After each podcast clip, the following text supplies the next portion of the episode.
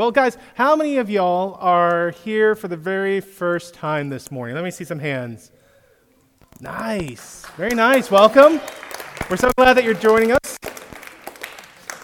I hope that you are all doing well. Wait, one more question. How many of y'all are here for the last time this morning? Oh.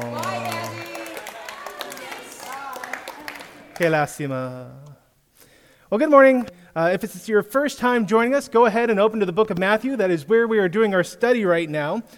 We are actually coming, kind of close to the end of Matthew. We're in Matthew chapter 25. And just to catch up anyone who is new here this morning, as you turn to Matthew 25, let me give you a brief overview of where we are. We have just come to the end of Jesus' public ministry in the world while he was here on earth as a physical human. Back in Matthew 21, we begun Matthew's account of the Passion Week, and that is the 7 days leading up to Jesus' death and resurrection. And we begin this time period in Matthew 21 with Jesus riding triumphantly as a king into Jerusalem. And there, as he comes into Jerusalem, we get this amazing picture as everyone, the disciples, the crowds coming for the Passover, praise him, shouting out, "Hosanna, Hosanna."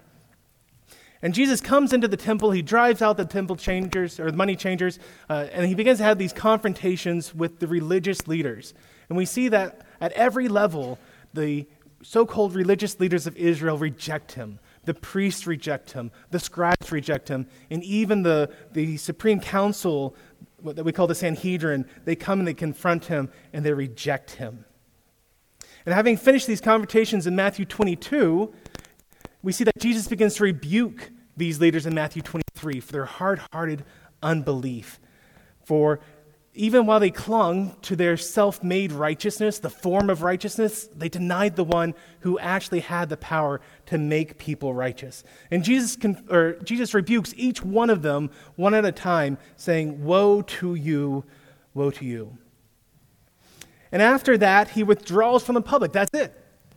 This confrontation, these woes, that's the end of Jesus' public ministry on earth.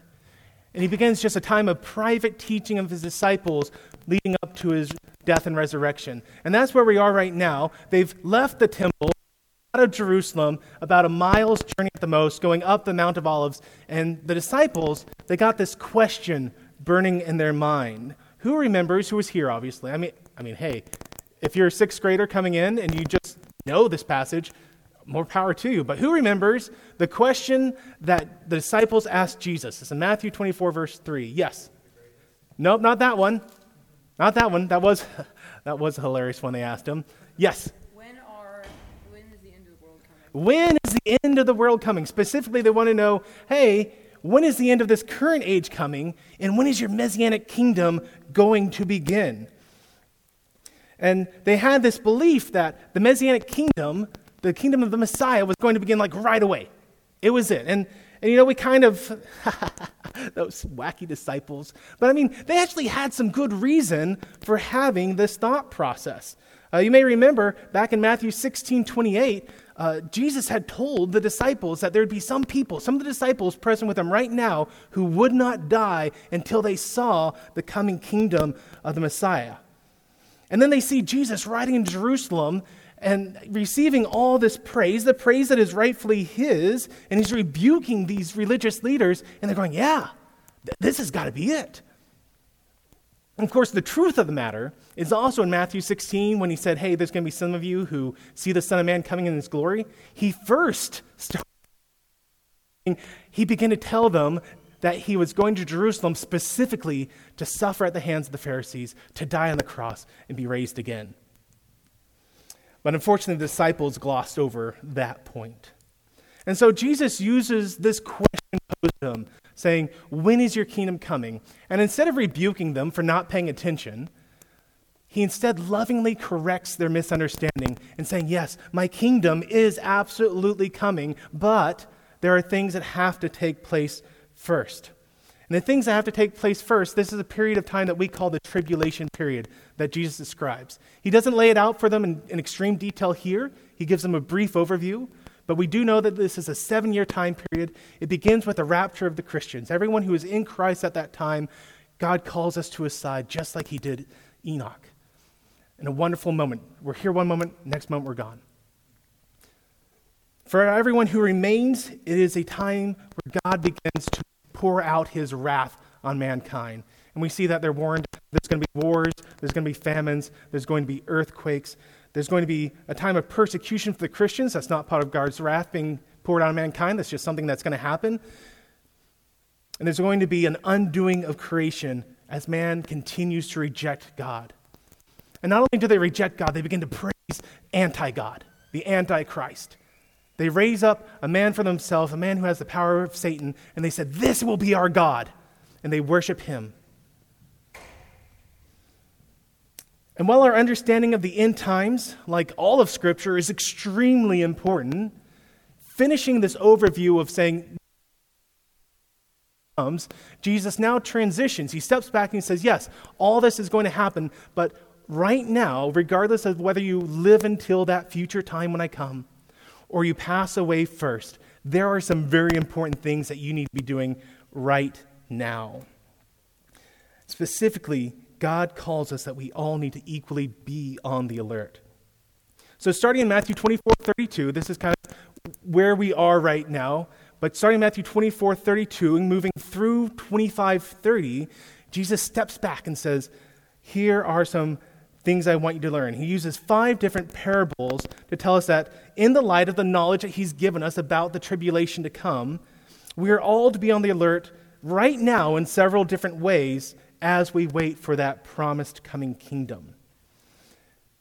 And we see in the first parable, that's the parable of the fig tree, Jesus tells us to be on the alert for the signs of his coming. He says, just like the fig tree, when it starts to put out its leaves, you know that spring is coming. So too, when you see these signs, you are to know that my kingdom is coming. And the parable of the thief in the night, you are told to be on the alert for the suddenness of Jesus' coming, that you don't know when it's going to happen. It's going to happen like a thief in the night. You're going to be completely caught off guard by it. In the parable of the wicked slave, we're told to be on the alert for the shortness of life, that you don't know how long you're going to be. There's a lot of people that go, you know what? I'm going to enjoy sin for now. It's a lot of fun sinning right now. And you know, when I'm old and I'm done having my fun, then I'll settle down and I'll get serious, and that's when I'll commit myself to God. And God says, no, you don't know how long I've given you. And 2 weeks from now, after the summer camp, we're going to look at the 5th parable where Christ instructs us to be on the alert for how we're responding to his gospel message. But right now, this morning, we're going to look at the 4th parable Jesus gives, and that's the parable of the 10 virgins, where he instructs us that in light of our knowledge of his coming kingdom, we are to be on the alert for the validity of our faith. So let's go ahead and read our passage this morning. This is Matthew 25, and we're going to read the first 13 verses. Jesus says, "Then the kingdom of heaven will be comparable to 10 virgins who took their lamps and went out to meet the bridegroom. 5 of them were foolish and 5 were prudent. For when the foolish took their lamps, they took no oil with them. But the prudent took oil in flasks along with their lamps. Now while the bridegroom was delaying, they all got drowsy and began to sleep. But at midnight there was a shout, 'Behold, the bridegroom, come out to meet him!' Then all those virgins rose and trimmed their lamps. The foolish said to the prudent, 'Give us some of your oil, for our lamps are going out.' But the prudent answered, 'No, there will not be enough for us and you too. Go instead to the dealers and buy some for yourselves.' And while they were going away to make the purchase, the bridegroom came, and those who were ready went in with him to the wedding feast, and the door was shut. Later the other virgins also came, saying, 'Lord, Lord, open up for us.' But he answered, 'Truly, I say to you, I do not know you. Be on the alert then, for you do not know the day nor the hour." If y'all will give me just a second here, I'm actually going to record on my phone because I think this is going out on every other word here. All right, so the title for this morning's lesson is, "Who Have You Placed Your Faith In?" And the theme is, no, seriously, be on the alert. And we're going to be looking at this parable in 3 sections. First, we're going to see that Jesus sets the stage for us for the parable this morning. Second, we're going to see that there's an unexpected delay, and that's going to be in verses 5-9. And finally, we'll see that there's a disastrous consequence for the foolish virgins in verses 10-12. And then Jesus gives a single application for us in verse 13. So let's look at this first section where Jesus sets the stage for this parable. You may recall that when Jesus gives a parable, he's using something mundane, which means something commonplace, something everyday we see in the world around us. And he's taking that mundane or commonplace thing, and he's using it to describe a greater spiritual truth about him or his kingdom.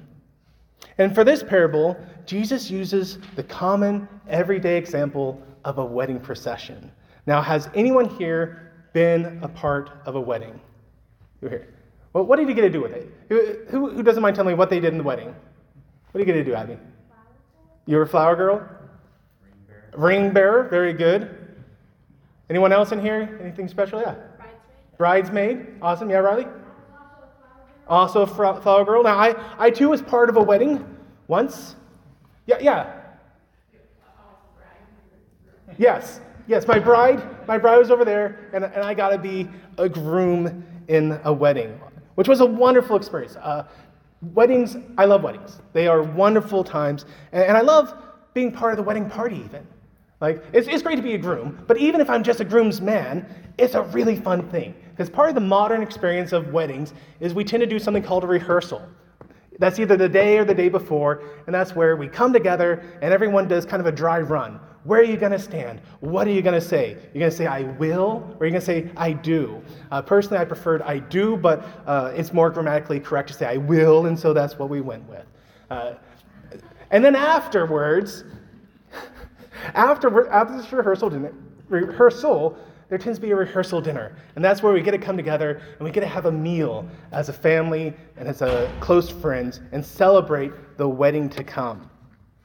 Well, in Jesus' time, instead of having a single day where they had this rehearsal and rehearsal dinner, they had a week. They knew how to have a party. And they would have this whole week where there's feasting and festivities. And at the end of this time, this took place at the bride's house.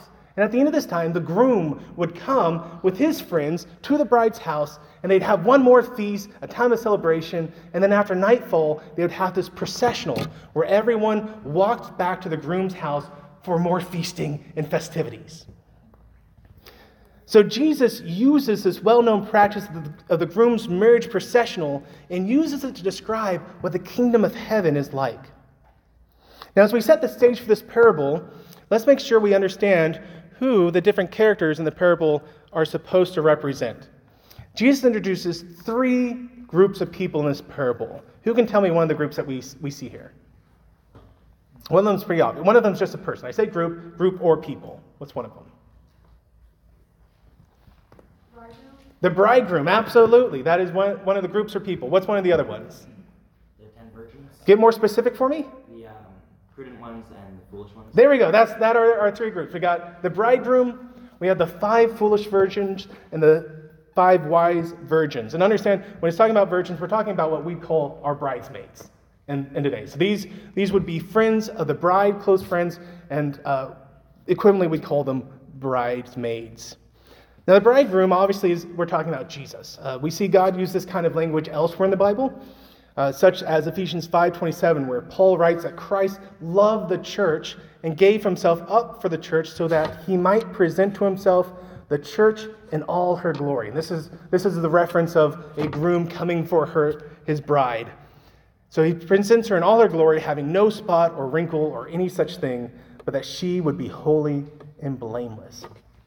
But aside from that kind of language, and the imagery existing elsewhere in the Bible, at the end of this passage, we see that Jesus specifically uses language of how he describes the 5 foolish virgins and the response used by the bridegroom saying, "Depart from me, I never knew you," mirrors what Jesus says that he will say to those who claim to know him but never obeyed him back in Matthew 7:21 through 23. And making it clear that, even apart from this other imagery, Christ is clearly the bridegroom. Now, as for the 5 wise and foolish virgins, again, these are just bridesmaids. And a lot of commentators, they try to do weird things with parables sometimes. Look, this is a trap we all kind of fall into. Like, let's not be too proud of ourselves. It's easy to look at a parable and really stretch that parable to the breaking point.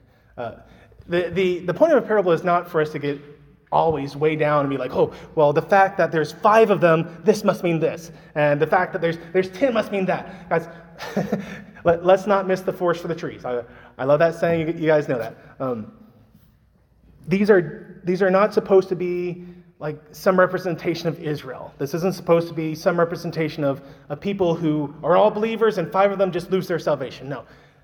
The point is that these are 2 different groups of people who, through their actions, demonstrate their commitment to Christ and his kingdom. Everyone sitting here this morning, understand that we are the 10 bridesmaids used in this parable. Remember, Jesus is giving these parables as a warning that we need to be on the alert for something. And 4 different times in this Olivet discourse, that's what we're in the middle of right now, Jesus, after finishing his teachings on what the end times are going to be, uses this kind of transition language. He says, now, because of what I just told you, understand this. Therefore, because of what I just told you, understand this. Jesus is making these statements designed to grab your attention and get you to combine the truths of the tribulation period with a practical application for right now. And as he's doing this, he's calling out specific different people and how they are responding to the upcoming kingdom of Christ. Last week, Alejandro went over a passage where the people had no regard whatsoever for Christ. They weren't just not looking for his kingdom. They were in active rebellion against God as they were a wicked servant doing wicked things because they were confident there would be no consequence for their sin. Conversely, this week, we are looking at people who are actively waiting for the return of the bridegroom. Notice how verse 1 describes them. They're not just some random person on the street. These are specifically the bridesmaids going out to meet him. However, our passage says that out of the 10 of the women, 5 were wise and 5 were foolish. What was the defining characteristic that made them wise or foolish? Who can look in verses 3 and 4 and tell me? Yeah. 5 of them thought ahead and brought an extra thing of oil in case their oil went out, and the other 5 didn't. That's right. Verses 3 and 4 tells us that the difference is whether or not they brought the oil with them. And what the oil represents, that's another one of these things that people really like to stretch this parable on. They try to say, well, the oil is good deeds, and you got to fill up your flask with good deeds, or else you're not getting into the kingdom of heaven. Or they say, well, the oil represents the Holy Spirit, and you got to be filled with the Holy Spirit so you can get into the kingdom of heaven. And yes, both those things are true as Christians, but this passage isn't talking about doing good deeds, and it's not talking about the Holy Spirit. If you want a great passage for how a Christian needs to be doing good deeds, go to James. James 1:19. Excellent passage about how if you're a true believer, it should prompt you out of love to respond with doing good deeds that Christ prepared for you to do beforehand. If you want a passage that talks about being filled with the Holy Spirit, go to Ephesians 5:18. Great passage about being filled with the Holy Spirit. These are both things that we should do and should have as Christians, but it's not what this parable is about. This passage is focusing only on the preparedness for welcoming the kingdom of God. And if the oil was supposed to represent good deeds or our salvation or the Holy Spirit, we got a bit of a theological paradox, a problem. Because at the end of this parable, these 5 foolish women go out and get oil. They're able to buy it even though it's midnight, which... I didn't know they had 24-hour Walmarts back then, but they found a stall somewhere, and they got the oil. And if that was the case, then they did it. They have the good deeds that's supposed to get them in, according to some people. That's bad theology, but that's what some people try to say. They say, well, if they got the oil, they did the good deeds. They got the Holy Spirit. They got salvation. Why are they turned away at the door then? The oil cannot be salvation. It cannot be the Holy Spirit. It cannot be good deeds. The only thing the oil is being used for, guys, is a visible distinction between the ones who were genuine believers prepared for the coming of Christ and the ones who were not prepared at all.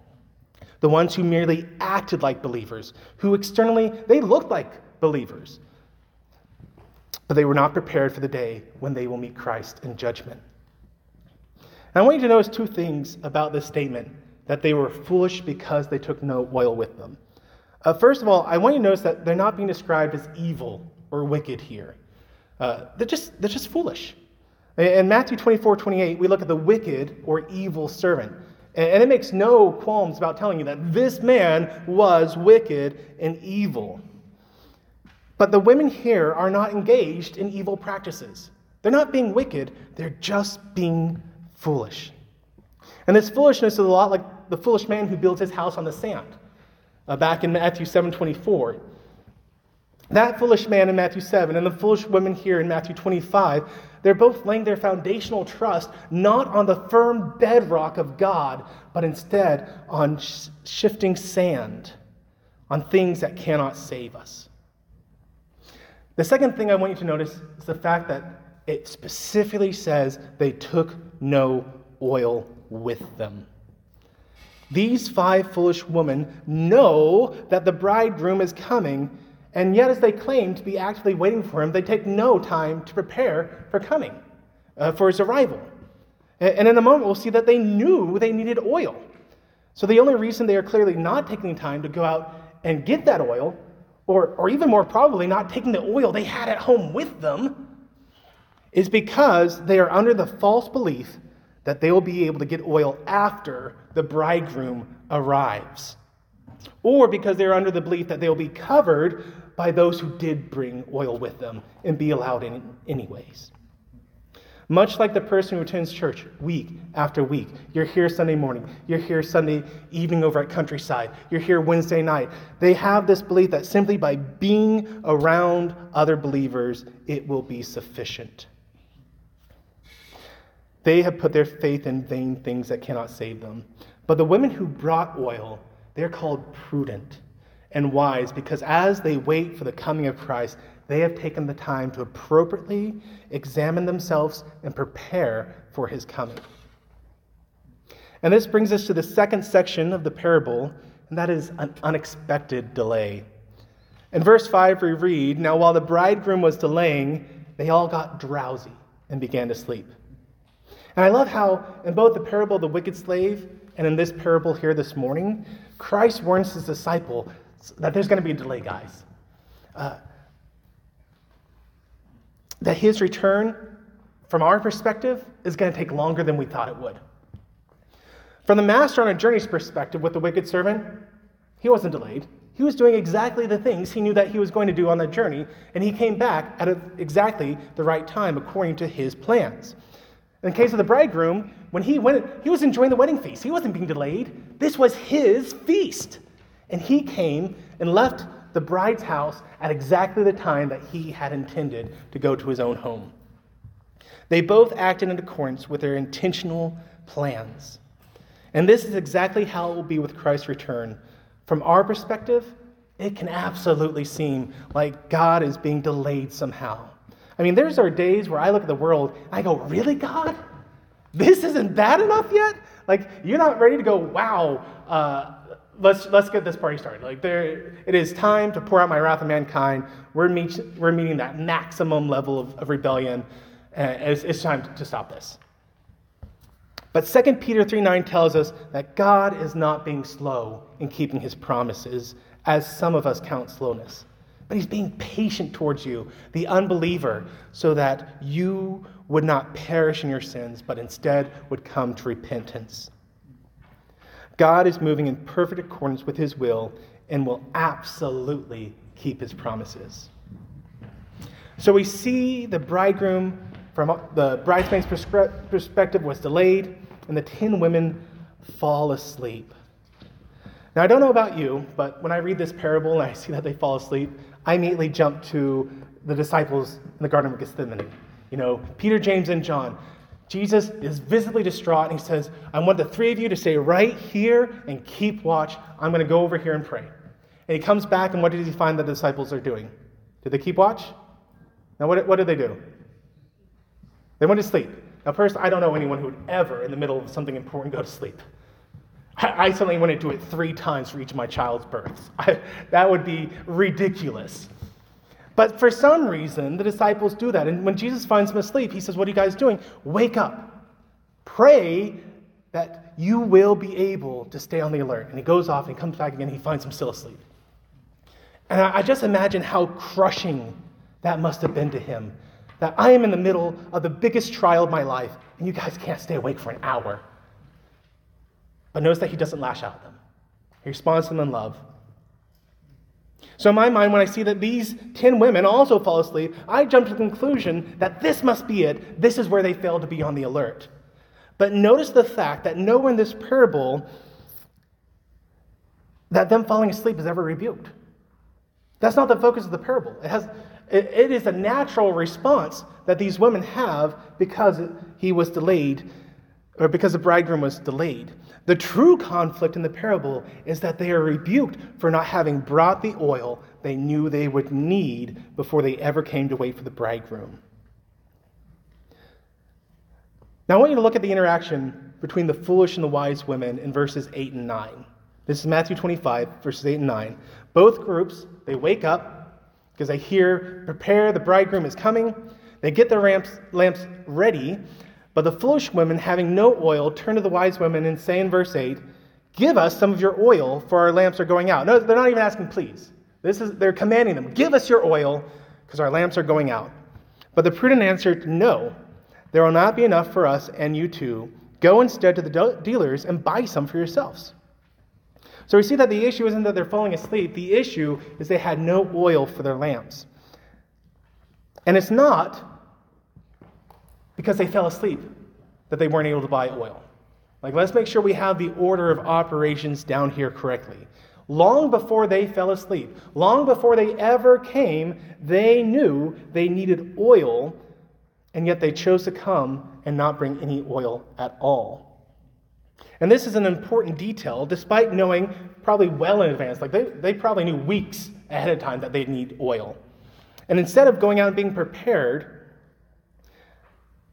they did nothing. So the fact that groom was delayed didn't cause the foolish women to fall into sin. In the parable of the wicked slave, it's not the delay in the master's return that caused this wicked servant to start abusing his fellow servants. The slave was wicked from the start. And as the master's journey was delayed and it stretched on, the wicked servant acted out on the wicked desires of his wicked heart in his master's absence. Likewise, these 5 women, they were foolish long before the wedding day, right? It's not that they became foolish simply because the groom was delayed in coming. And this is an important difference, because if we say that the wicked servant was only wicked because in his master's absence he chose sin, or if we say that these women were only foolish because in the delay of the bridegroom they acted foolishly, then who are we making the cause of their sin? We're making God the cause of their sin. We're saying, if God had not delayed, I wouldn't have been acting wickedly. If God had not delayed, I wouldn't be acting foolishly. God is never the reason or cause for our sins. Each of us intentionally choose sin regardless of whether or not God comes before I finish my sentence, or if he comes 2,000 years beyond now. Well, these foolish women are now confronted with the folly of their choices, of the reality of the time that they squandered away rather than appropriately preparing for the bridegroom's coming. And they asked their friends for some oil to go and buy some for them, or only to be told to go and buy some for themselves. And that seems kind of petty, right? No, I'm not going to share with you. I can't spare an ounce of oil. You'd think that everyone there would be able to, share and share alike, as the saying goes. And that if they share, they're all in a group together, they'd be able to all come to the bridegroom's house and enter in the festivities together, right? That's kind of how we like to think about things. Well, there's a reason Jesus chose this example of the wedding processional. And you see, there's one detail I haven't actually told you yet about the customs of the time. And that detail is that everyone who was an officially invited guest was usually given a piece of clay that had an invitation on it. It was their invitation, this clay tablet. And as further proof, every guest had to have a lit lamp. You see, anyone who did not have these two items was considered to be a wedding crasher or a brigand trying to gain false entry. And that makes sense when we start to think about it. At the time, you're standing there on the street corner, you're a ne'er-do-well, and you see this wedding processional going by you, you know what? There is good food to be had at this. There's good drink to be had at this. I'm going to sneak in, because here goes everyone walking by. I'm just going to kind of slip into the back of the crowd here, and I'm going to join this processional. And so they came up, because people in the past weren't stupid. They came up with a way of saying, you know what? Here's a real easy way to prove if they were invited. First, they've got to have the tablet. Second, they've got to have a lamp. Because you might find a tablet on the ground, but you're not going to be carrying this torch. We call it a lamp, but it was probably a torch, and they dip it in their flask of oil to keep it going throughout the time. And you're not going to carry that around with you all the time. So if you had these two things, it was proof positive that you were a guest.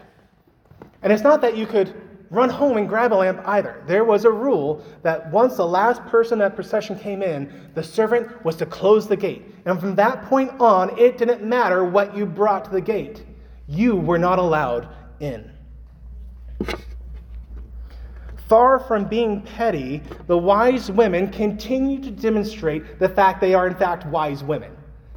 They understood the standards for entering into the wedding feast and have made certain that they are fully equipped to be a part of the procession and be permitted to join in the feast of the bridegroom.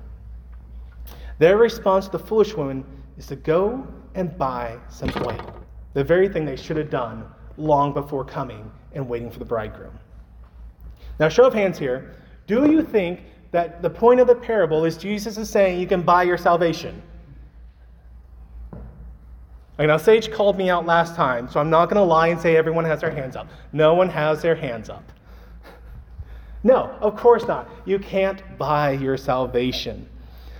We know that salvation was a gift given by God, according to Ephesians 2:8 and 9. It says, "For by grace you have been saved through faith, and that not of yourselves. It is the gift of God, so that no one, or not a result of works, so that no one may boast." If our salvation is a gift of God, it cannot be something you can purchase. It cannot be something you can earn. If salvation was something that I could purchase, or more specifically that I could earn, what would we call that? What's something that I earn? Like, say you have a job, you work at Chick-fil-A, and every 2 weeks, because I assume you get paid bi-weekly, but every 2 weeks, your boss comes and says, okay, you worked 20 hours the past 2 weeks. What does he give you at that point? What do you get for working a certain number of hours? You get a paycheck. Exactly. If I work for something, what I am given is not called a gift. It is called my wages.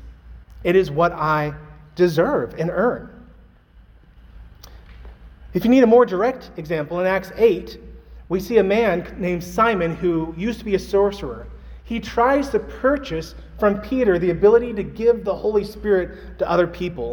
And then Peter tells him in Acts 8, verse 20, "May your silver perish with you, because you supposed you could obtain the gift of God with money.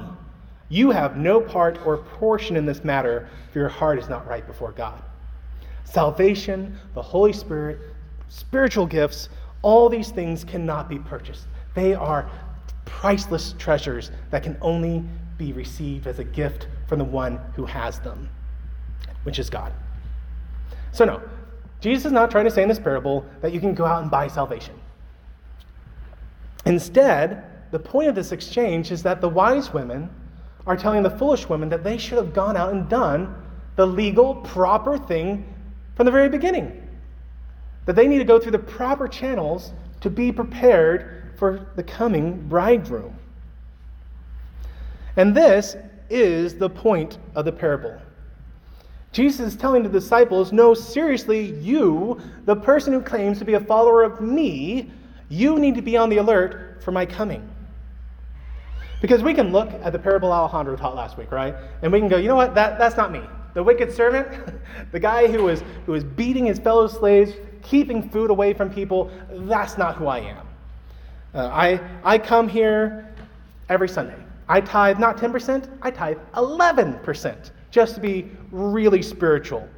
I show up early on Sunday morning, and I help set up. I stay late after the second service to help clean up. I mean, my parents are Christians. My parents' parents were Christians. Clearly, I'm okay here. But what's the issue with this line of reasoning? Who can tell me what the issue here is? Yes? Just because someone's a Christian doesn't mean you are. That's right. Just because other people are Christians doesn't mean that you are. You know, salvation isn't secondhand smoke. You can't catch secondhand salvation. What else? They're basing it off of works and lineage. They're basing it off of works and lineage, yeah. The issue here is that all these things, they're great things. As a Christian, if you are in Christ, I fully encourage you to do all these things. I encourage you to be here every Sunday, fellowshipping with other believers. I encourage you to consider about tithing to God. You know, the New Testament doesn't give a firm number, but it is supposed to be our joy that we support our elders who their full-time job is to be here as part of the church. Our joy is to support our pastor. The fact that Dusty can commit his whole life to studying the Bible and teaching us week in and week out, even when he's exhausted. The fact that he can come and he can counsel those who are in moments of crisis. This is our joy to support him. And it's our joy to support others through our giving. Our church, as we continue to grow, the fact that we can minister to others through things like missionary support or using maybe someday our own building for different ministries. This is our joy. But these things are not things that save us.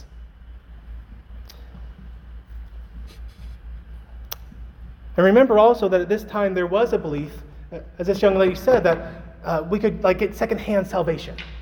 And there was a belief among the Hebrews that simply by being Jewish people, descendants of Abraham, they would come into God's promised kingdom. And it's an issue that we see actually addressed in Hebrews. Hebrews 3:15 through 19. The author of Hebrews is encouraging the Jewish readers to not have an evil, unbelieving heart, but instead says, "Today, if you hear his voice, do not harden your hearts as when they provoked me. For who provoked him," talking about God, "when they had heard? Indeed, did not all those who come out of Egypt led by Moses? And with whom was he angry for 40 years? Was it not those who sinned, whose bodies fell in the wilderness? And to whom did he swear that they would not enter his rest, but to those who were disobedient? So we see that they were not able to enter because of unbelief." Understand, it doesn't matter what your lineage is. Each one of us is responsible for our response for the gospel. And each one of us, if we have a hard-hearted unbelief, will not enter God's rest.